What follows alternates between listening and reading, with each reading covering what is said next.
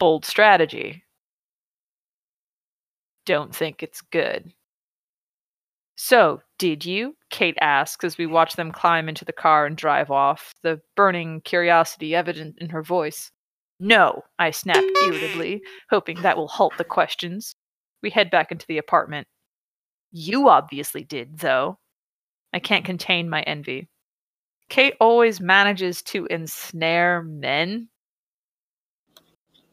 Mm, hate that. Unless she's actually Fae born. Trapping them in a net. Yeah, also that I was gonna go for like taking them down to the Barrows and like bringing him out to fucking unseelie courts. She is irresistible, beautiful, sexy, funny, forward, gay, all the things that I'm not. Also gay. But her answering grin is infectious. And I'm seeing him again this evening. She claps her hands and jumps up and down like a small child. Ew. Ugh ha. She cannot contain her excitement and happiness, and I can't help but feel happy for her. A happy Kate. This is going to be interesting, because What? I personally prefer my friends to be really sad all the time. Ugh. Christian is taking me to Seattle this evening. Seattle? Yes. Maybe you will then. Why are you so excited about this man who kidnapped your friend? Oh, I hope so. You like him then? Yes. Like him enough to dot dot dot question mark. Yes. She raises Like him her, enough her get absolutely pounded out. She raises her eyebrows. Wow, Ana Steele, finally falling for a man, and it's Christian Grey, hot, sexy billionaire. Oh yeah, it's all about the money. It should be. It is. It literally is, though. Like, if he was just some schmuck she met on the street, she would never give him a second glance. No. Don't worry, he's beautiful, you guys. Beautiful. Delicious. Delicious. Oh, Oh, this joke is not going to make any sense at this like earlier It point. kind in of does though. I couldn't stop myself. It kind of does though because, dear re- dear listeners, that's all the description you ever get of any meal ever eaten in this book. Or any Christian ever described. He's just he's beautiful. He's really beautiful. Beautiful. Wow, he's beautiful. He has He's a got such long mouth. fingers. He has a sculptured mouth. and he And won't stop long fucking toes. touching it. Burning gray eyes. Uh, I smirk and we both fall into a fit of giggles. Is that a new blouse? She asks, and I let her have all of the unexciting details about my night. Has he kissed you? Has he kissed you yet? She asks as she makes coffee. I blush. Once? Once, she scoffs. I nod, rather shamed faced. He's very reserved. She frowns. That's odd. I don't think odd covers it, really, I murmur. We need to make sure you're simply irresistible for this evening, she says with determination. I don't like that. Oh no. This sounds like it will be time consuming, humiliating, and painful. So I have to be do at work. BDSM stuff. Gay. I have to be at work in an hour. I can work with that time frame. Come on. Kate grabs my hand and takes me into her bedroom. Gay. Uh, truly. Uh, I think I can pass it off here since we have four of us now, and I don't have to read as much. I'll go. Okay. The day drags at Clayton's, even though we're busy. We've hit the summer season, so I have to spend two hours restocking the shelves once the shop is closed.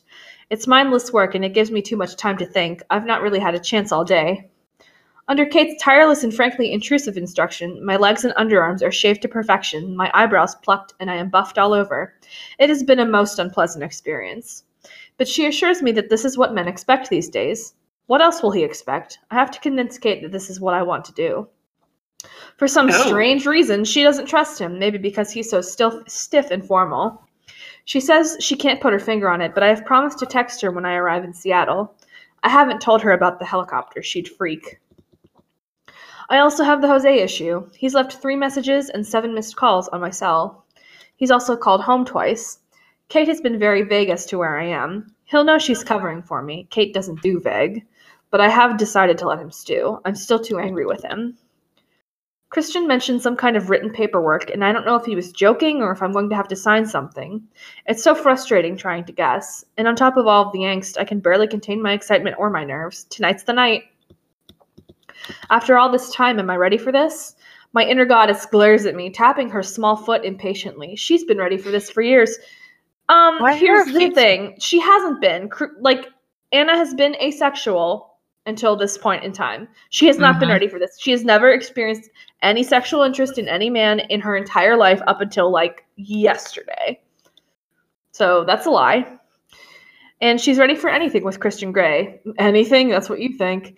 But I, but I still don't understand what she, what he sees in me. Mousy Ana Steele. It makes no sense. He is punctual, of course, and waiting for me when I leave Clayton's. Mousy is misspelled, by the way. Yeah, it is. Sure is. He climbs out of the back of the Audi to open the door and he smiles warmly at me. Good evening, Miss Steele, he says. Mr. Grey. I nod politely to him as I climb into the back seat of the car. Taylor is sitting in the driver's seat. Hello, Taylor, I say. Good evening, Miss Steele. His voice is polite and professional. Christian climbs in the other side and clasps my hand, giving it a gentle squeeze that I feel all the way through my body. How was work? he asks. Very long, I reply, and my voice is husky, too low, and full of need. Ew. Very long. Like like she wants his dick to be, am I right? Bold of you to assume Anastasia Steele has any preconceived notions of what her ideal dick looks like. Yeah, that's true. Yes, it's been a long day for me, too. His tone is serious. What did you do? I manage. I went hiking with Elliot. His thumb strokes my knuckles back and forth, and my heart skips a beat as my breathing accelerates. How does he do this to me? He's only touching a very small area of my body, uh, and the hormones are flying. I too remember what it's like to be 13 and have a person you're interested in touch you for the first time. Uh huh. The drive to the heliport is short, and before I know it, we arrive. I wonder where the fabled helicopter might be. We're in a built up area of the city, and even I know helicopters need space to take off and land. Taylor Parks climbs out and opens my car door. Christian is beside me in an instant and takes my hand again. Ready? he asks. I nod and want to say, for anything, but I can't articulate the words as I'm too nervous, too excited. Taylor. He nods curtly at his driver, and we head into the building, straight to a set of elevators. Elevator! The memory of our kiss this morning comes back to haunt me. I've thought of Hmm. nothing else all day, daydreaming at the register at Clayton's. Twice Mr. Cray- Clayton had to shout my name to bring me back to earth. To say I've been distracted would be the understatement of the year. Christian glances down at me, a slight smile on his lips. Ha, he's thinking about it too. This It's is terrible. Like yeah, you don't really you don't even know that he's thinking that, by the way. Like just because somebody looks at you, you can't be like, aha, I know what you're thinking. But Anastasia Steele is fucking omnipotent, I guess. Yeah, apparently. Mm-hmm. It's only three floors, he says dryly, his gray eyes dancing with amusement. He's telepathic, surely. It's spooky. You're just very easy to read because you're dumb. and don't know when you're biting your own fucking lip. I try to keep my face impassive as we enter the elevator. The door's closed, and it's there, the weird electrical attraction cla crackling between us, enslaving me. I close my eyes in a vain attempt to ignore it. He tightens his grip on my hand, and five seconds later, the doors open to the roof of the building. And there it is, a white helicopter with the name Grey Enterprises Holding. Grey Enterprises Holdings Incorporated. Like, I haven't said that enough times in my life. Written in blue with the company logo on the side. Surely this Juno is has to read a lot of emails property. later on. a I'm lot really of sorry. emails. Just a lot, a lot, a lot of fucking emails. a fucking lot of emails. Just so many Every emails. single one of them sucks. yeah, They're there's so not a good one among them. Yeah, they're all pretty fucking bad. My email trauma. He leads me to a small office where an old timer sits behind the desk. Old timer? Old timer. An old Okay. timer. old timer. I think we we commented on this in like the original recording too. It's like old timer. Dap dap dap. Like Okay, well, strange. how That's a strange thing to just call a person. Here's your flight plan, Mr. Grey. All external checks are done. It's ready and waiting, sir. You're free to go. Thank you, Joe. Christian smiles warmly at him. Oh, someone deserving of the polite treatment from Christian. Perhaps he's not an employee. Well, that's rude. If you shade to your employees, you're a fucking horrible person, you fucking asshole. I stare, I stare at the old guy in awe. Let's go, Christian says, and we make our way toward the helicopter. When we're up close, it's much bigger than I thought. I expected it to be a roadster version for two, but it has at least seven seats. Christian opens the door and directs me to one of the seats at the very front. Sit. Don't touch anything, he orders as he clambers in behind me. Ana just grabs a hold of the flight stick and like slams it forward, and crashes the Yeah. helicopter into the office, and just murders Joe. End of book.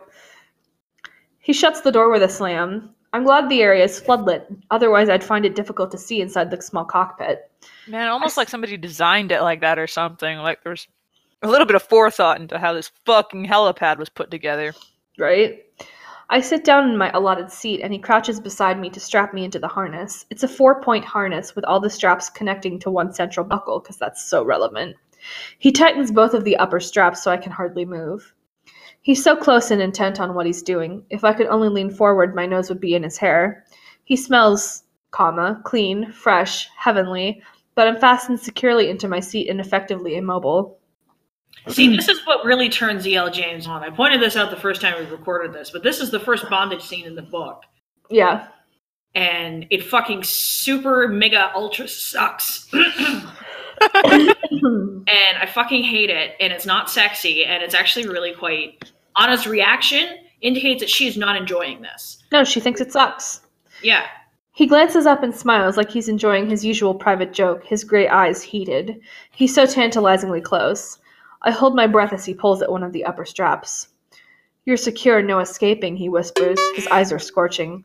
Breathe, Anastasia, he adds softly. Reaching up, he caresses my cheek, running his long fingers down to my chin. Oh, What she grasps, you read that. she grasps between his long thumb and long forefinger.